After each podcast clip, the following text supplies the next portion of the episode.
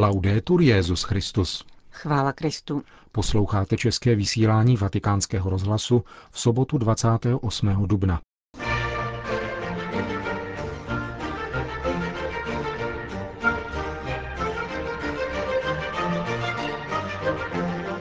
Francii a v Římě proběhnou zítra dvě beatifikace. Irská vláda vyjednává se svatým stolcem o znovu otevření svého zastupitelství. A komentář otce Lombardyho o listu Benedikta XVI. německým mluvícím biskupům, ve kterém papež vysvětluje důvody změny v překladu jednoho z konsekračních slov eucharistické modlitby římského misálu. Příjemný poslech od mikrofonu přejí Milan Lázr a Johana Bronková.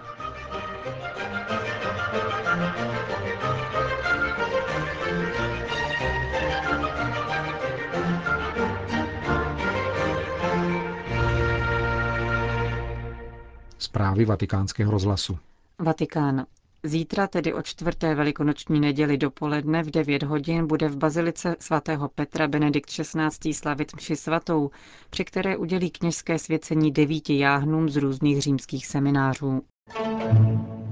Kardinálové Mauro Piacenza a Salvatore de Giorgi budou v neděli 29. dubna zastupovat svatého otce při dvou beatifikačních obřadech. Ve francouzské diecézi Coutances bude blahořečen premonstrát a mučedník francouzské revoluce otec Pierre Adrien Toulouse z premonstrátského řádu. A v římské bazilice svatého Pavla za hradbami italský profesor ekonomie Giuseppe Toniolo. Otec Toulouse přijal kněžské svěcení v 25 letech v Coutances. Časté návštěvy jednoho z prvních premonstrátských opatství v Blancheland jej přivedly k následování spirituality svatého Norberta a vstupu do noviciátu v Beauportu.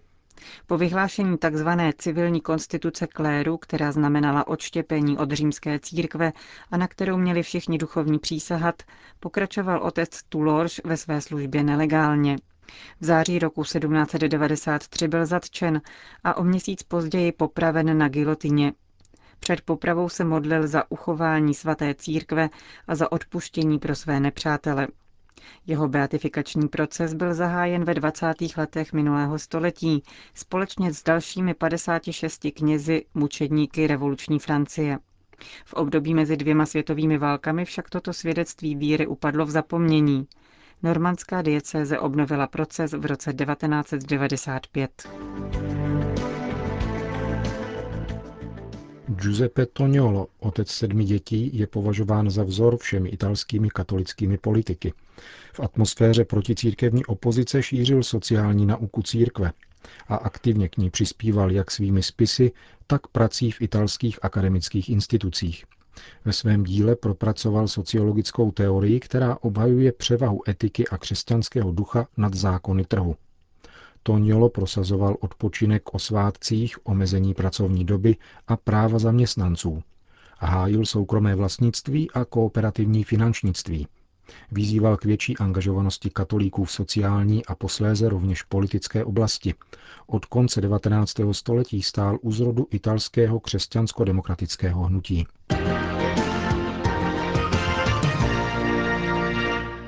Vatikán. Idea světovlády není slučitelná s katolickou sociální naukou, řekla předsedkyně Papežské akademie věd profesorka Mary N. Glendon ve své přednášce na probíhajícím plenárním zasedání této instituce. U příležitosti 50. výročí vydání encykliky Jana 23. Pácem Interis akademici diskutují o otázkách globálního řádu. Podle profesorky Glendon síla tohoto dokumentu nespočívala v předkládání konkrétních receptů světu, nýbrž k odvolání se k dobré vůli všech lidí. Papež apeloval na všechny bez výjimky, aby hledali v sobě a v rámci vlastních tradic síly přející pokoji, připomněla americká profesorka v rozhovoru pro vatikánský rozhlas. Zasedání se explicitně dotklo také ideje světovlády, kterou v loňském roce podpořila nota Papežské rady Justícia et Pax o světové finanční reformě. Jak bylo ovšem později zdůrazněno, nešlo o vyjádření oficiálního stanoviska svatého stolce.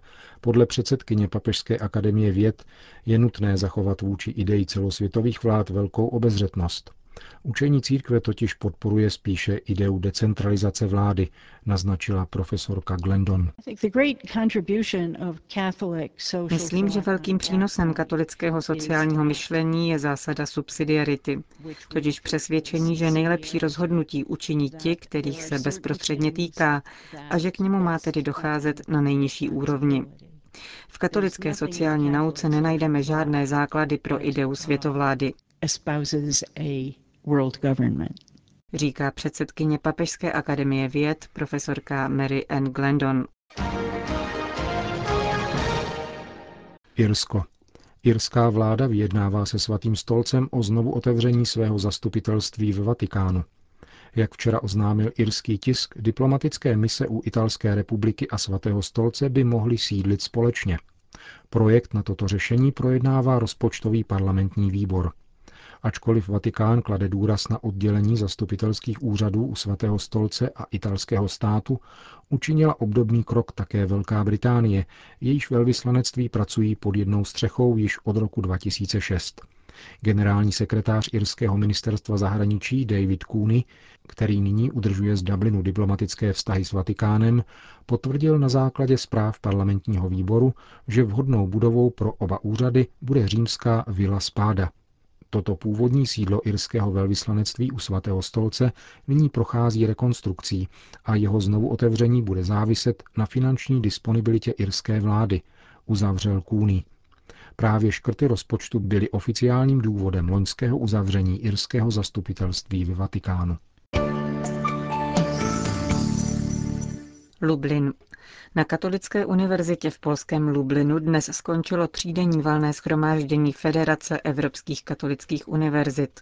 Společná reflexe se tentokrát týkala současné identity katolických vysokých škol a hodnot, jaké mají šířit. Hovořilo se rovněž o způsobu vedení katolických univerzit a jejich vztahu s církví nebo o sekularizaci, která zasahuje katolické školy, uvedl otec profesor Michel Scheuer, současný prezident federace.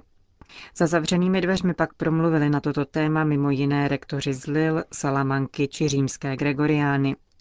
Pokud jde o způsoby financování katolických univerzit, profesor Scheuer zmínil, že například v Belgii nebo v Holandsku jsou financovány státem stejně jako světské školy. Rumunsko. Navrácení majetku z konfiskovaného církvy komunistickým režimem je otázkou spravedlnosti a nikoliv jakýmsi udílením privilegia či ústupkem ze strany státu. Opatření ohlášená rumunskou vládou dosvědčují, že nynější politická reprezentace nemá ani po dvou desetiletích liknavosti v úmyslu nalézt spravedlivé řešení a napravit komunistické nelegitimní znárodnění. Těmito slovy komentoval bukureštský arcibiskup Monsignor Joan Robu změny, které rumunská vláda provedla v legislativě upravující majetkové vyrovnání s katolickou církví. Podle nové verze nemá být církvi navrácen znárodněný hmotný majetek. Římskokatoličtí rumunští biskupové toto jednání označili jako pošlapání vlastnických práv a pokračování komunistických praktik. Miami. Kubánský kardinál Jaime Ortega promluvil na půdě Harvardské univerzity, jejíž politologický institut pořádal ve dnech 19. až 21. dubna sympózium o roli katolické církve na Kubě. Sympózia se účastnili představitelé kubánských institucí a také kubánští exulanti z akademického světa a podnikatelských kruhů.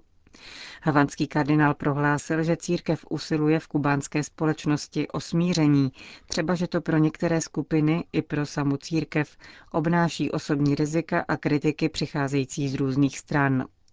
Je smutné, že my, včetně nás biskupů, se musíme v exilových kruzích vyhýbat slovu smíření, které je nejvlastnějším pojmem křesťanství.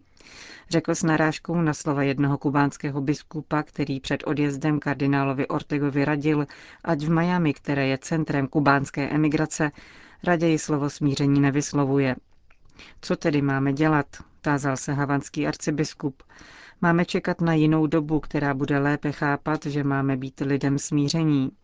Tento úkol si může vyžádat hodně času a možná i mučednictví, ke kterému jsme my křesťané vybízeni, protože není vzkříšení bez kříže. Kardinál Ortega přitom poznamenal, že on osobně právě tímto způsobem chápe proces smíření na Kubě. Poukázal pak v této souvislosti s uspokojením na to, že mnozí představitelé kubánských emigrantských kruhů na tuto cestu již začínají přistupovat. A jako příklady dobrých plodů tohoto přístupu uvedl postupný růst náboženské svobody na Kubě.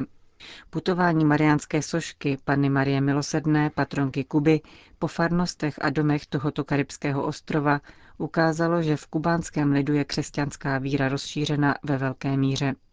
Církev dnes prožívá probuzení víry v hlubokém přelnutí k církvi.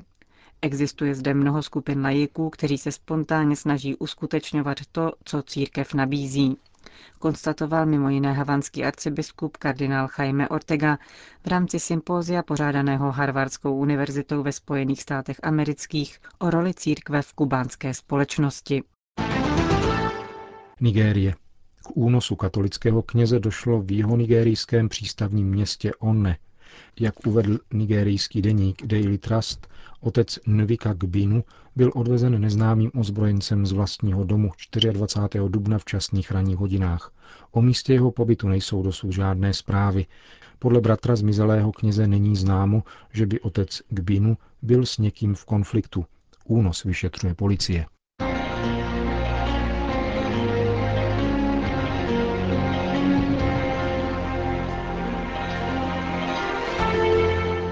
Otec Lombardy se ve svém pravidelném týdenním komentáři Octava Dies věnuje listu Benedikta XVI., který byl adresován všem biskupům německého jazyka a byl tento týden zveřejněn také česky na internetových stránkách vatikánského rozhlasu. Papežský list vysvětluje důvody změny v překladu jednoho z konsekračních slov, která jsou pronášena při mši svaté nad kalichem, totiž latinského pro multis, tedy za všechny, či správněji za mnohé. Změna se týká nejen německého, ale například také italského a českého jazyka. Toto je kalich mé krve, která se prolévá za vás a za všechny, pro multis, na odpuštění hříchů. Zní dosud překlad zmíněného slova v eucharistických modlitbách některých národních jazyků. Otec Lombardi k tomu poznamenává. Překlad za mnohé je věrnější biblickému textu a má mít přednost před výrazem za všechny, který explicitněji vyjadřuje všeobecnost spásy, kterou přinesl Kristus. Někdo by si mohl myslet, že toto téma je určeno jenom několika vybraným specialistům. List však umožňuje pochopit, proč je pro papeže důležité a jaký duchovní postoj k němu zaujímá. Konsekrační slova eucharistické modlitby jsou pro papeže absolutně základní. Jsou jádrem života církve. Výrazem za mnohé se Ježíš stotožňuje se služebníkem Jahve, jak jej zvěstoval prorok Izajáš. Opakováním těchto slov tedy lépe vyjadřujeme dvojí věrnost, a to svoji věrnost Ježíšovu slovu a Ježíšovu věrnost písmu svatému. Fakt, že Ježíš zemřel pro spásu všech, je mimo vší pochybnost a je tedy úkolem dobré katecheze, aby jej věřícím podávala, ale zároveň také vysvětlovala hluboký smysl slov ustanovení Eucharistie. Pán se dává za vás a za mnohé. Cítíme se přímo vtaženi dovnitř a s vděčností přijímáme zodpovědnost za spásu přislíbenou všem. Papež, který o tomto tématu již pojednal ve své knize Ježíš Nazarecký, nám nyní dává příklad hluboké a strhující katecheze několika nejdůležitějších slov křesťanské víry. Lekci lásky a úcty ve vztahu k božímu slovu. Lekci vzletné a bytostně teologické a duchovní reflexe, abychom mohli lépe prožívat Eucharistii. Papež svůj list uzavírá poukazem na blížící se rok víry, ve kterém bychom se měli vydat tímto směrem. Doufejme, že se tak stane doopravdy.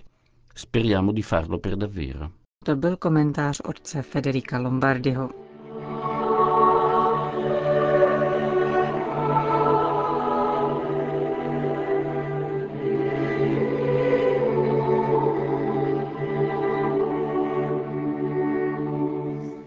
Končíme české vysílání vatikánského rozhlasu. Chvála Kristu. Laudetur Jezus Christus.